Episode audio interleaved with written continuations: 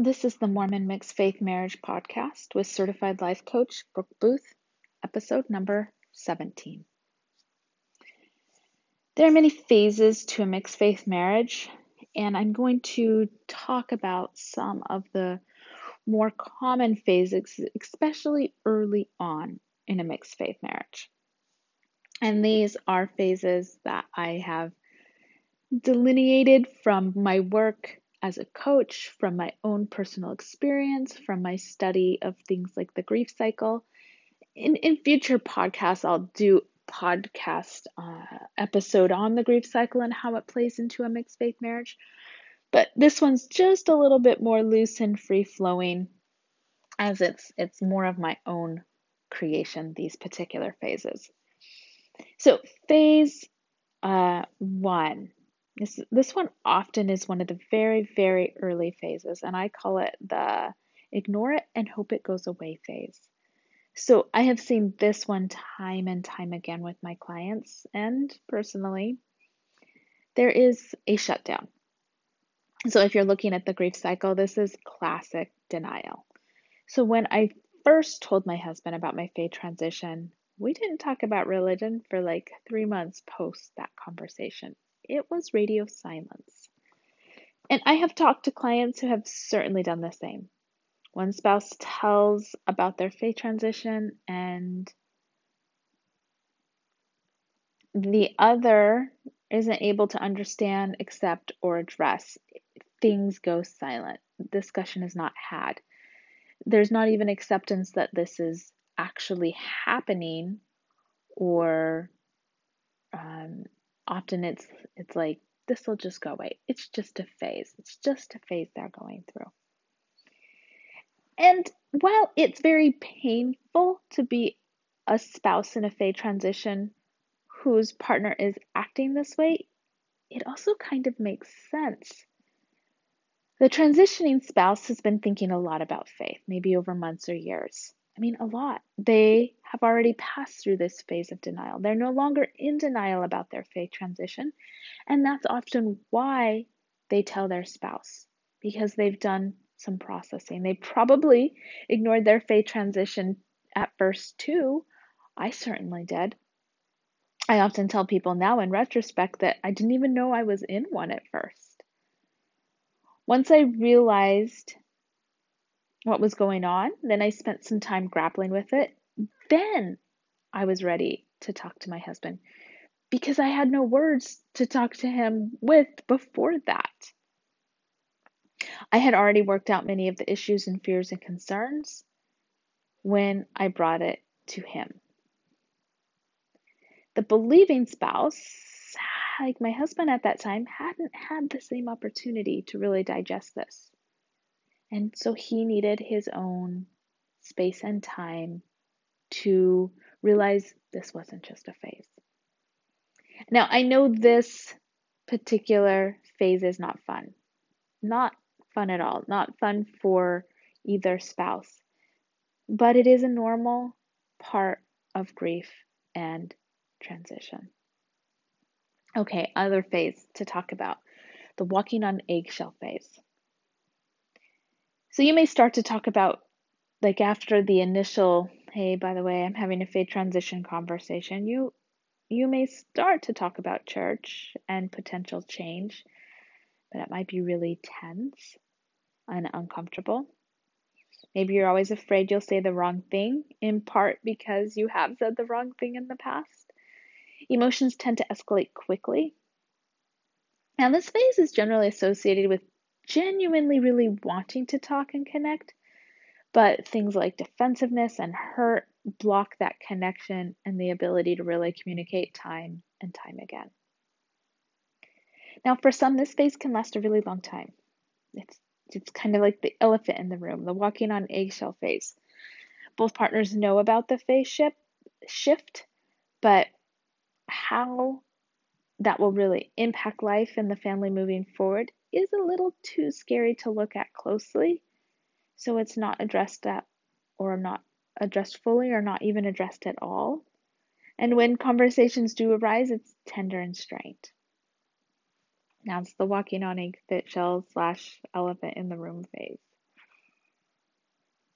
Another phase to be aware of and to recognize in yourself is maybe this marriage won't work phase. In this phase, we tend to start to rely on belief systems we have around mixed faith marriages. You know, what was the messaging we received as children or from our parents or from other leaders and teachers in the past around or what were examples of mixed faith marriages we've seen in the past, right? We start to look to the past in other people's lives or from teaching from other people to decide what our future looks like.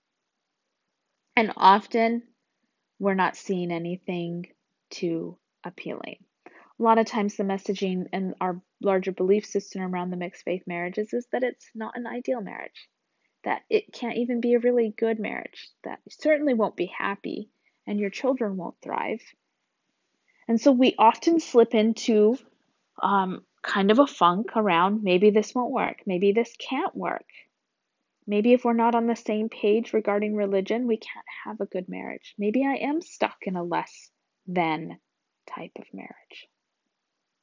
Now, this phase is painful. Sadness can be a dominant emotion. A client comes to me in this phase, I suggest it could be really, really beneficial to look at your beliefs around a mixed faith marriage. Where did they come from? Are they true? Why do you believe them? Do you want to keep believing them? And most importantly, do they help you achieve what you want in your marriage? Often we just adopt a set of beliefs that don't apply to us in our marriage. Now, they may have applied to somebody else in their marriage or, you know, our Uncle Joe 40 years ago. But do they, we just often adopt sets of beliefs that don't apply to us in our marriage today. Okay, another phase to be aware of uh, is why can't they just change phase? This is also known as it's all their fault or all my fault phase. There usually comes a point where logically it makes sense to you that the easiest solution here is just to have your chow- your spouse change like maybe they leave with you or they stay with you. That often presents as the most logical, easiest solution. So if you leave, you want your spouse to leave. If you decide to stay, you want your spouse to stay too. Like I said, it seems like the best solution. But often what happens in this is that our spouses don't. Like that's the whole underlying issue here is they are either not willing to stay when we want them to stay, or they're not willing to leave with us when we want them to leave with us. And this phase often manifests with blame and anger. And a side note anger is often an emotion that surfaces when there's deep sadness. And if you remember, the phase we talked about just prior to this often creates, or at least often sadness is associated with that. That's probably a better way of saying it. So, anger often masks sadness. Uh, so, coming back to this phase, here are some things that are not uncommon to say or think. If they would just, you know, dot, dot, dot. It's their fault that. It's my fault that.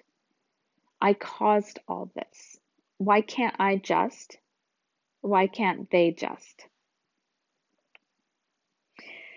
It sometimes sounds like this too. If they love me or this family, this wouldn't be happening. Which is really another way of saying if they love me and this family, they would change and be different than they are. And if they don't change, then clearly they don't love me or this family. Now, I think it's really important to look closely at this this is not unusual messaging that we receive in our larger society. That really loving somebody means changing who you are so they can be happy. But think about that. Is that really true? Do you really want your spouse to be different than who they are? Is that what you want to be the premise of your marriage?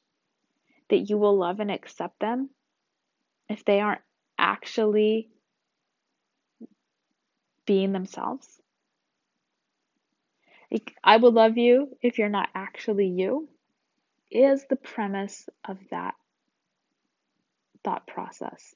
It can be very interesting to look at. Okay, do any of these phases sound familiar? Been through any of them? Seen any of them? Experienced them in whole or in part?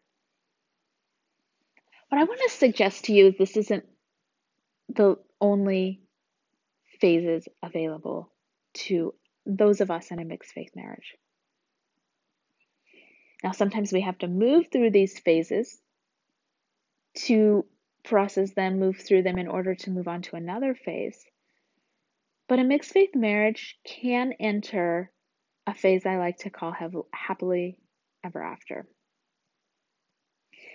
But that probably won't happen on its own. You can be stuck in one of these phases for a really long time. And you also can't be stuck in one of these phases and have a really thriving marriage. So if it's time and you're interested in really leaning into the happily ever after phase, then you might need to get some happily ever after intervention. And I'm going to talk to you a little bit about this phase. And and I sometimes call this phase acceptance. Like again, back to the grief cycle. This one would be in alignment with acceptance. When you're in the happily ever after phase, you still get frustrated because you're still married to another human and you're still a human. But you have tools to use to reconnect and avoid blame and defensiveness from taking over and hijacking conversations. You decide your marriage can be a great marriage and that it doesn't have to be a perfect marriage or it doesn't have to look like your parents' marriage. You enjoy loving your spouse and finding new ways to connect. You enjoy loving your spouse exactly for who they are and not for who you would prefer they would become. You practice respect and love as you co parent and raise kids in integrity.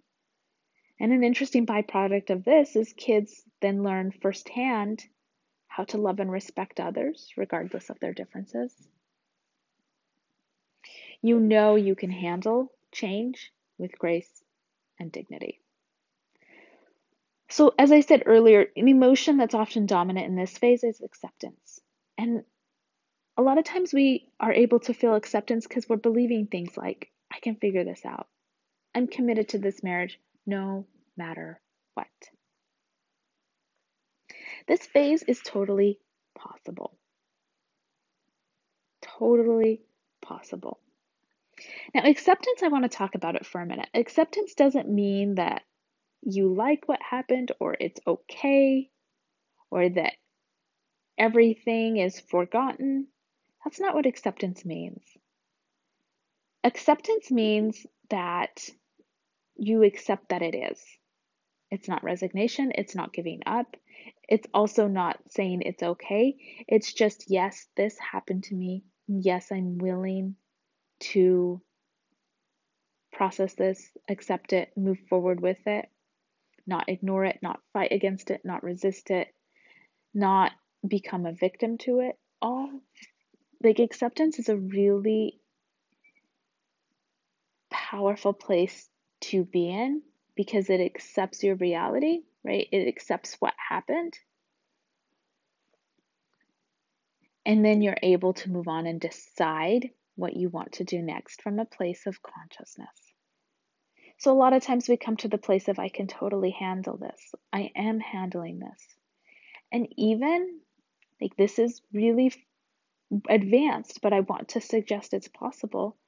This is one of the best things to ever happen to our marriage because it helped me to commit like never before and show up like never before. Really develop unconditional love. Okay, so there are some phases that are associated with a Mormon mixed faith marriage. So, if you coach with me, we'll discuss all of these how to get from denial, eggshells, elephant in the room, all the way to happily ever after because it's possible. Sometimes you need a little intervention, though, a little bit of help. And help is available. So I offer one on one coaching. Right now, my slots are full, but I also have group coaching, and I have a program starting uh, in February of 2022, very first week of February. There are still a few, just a few slots open. So if you want one, let's get on a call. Go to my website, brookebooth.coaching. Click on schedule a free call with Brooke and let's talk and find out if this program is a good fit for you. Let's find out which phases you've moved through and which phases you're stuck in and see what work still needs to be done so you can move purposefully and successfully into acceptance and happily ever after. If you're ready and willing, like I said, just go to my website, brookeboothcoaching.com, and click on the big blue green box, schedule a free call with Brooke. All right. Wishing you the very, very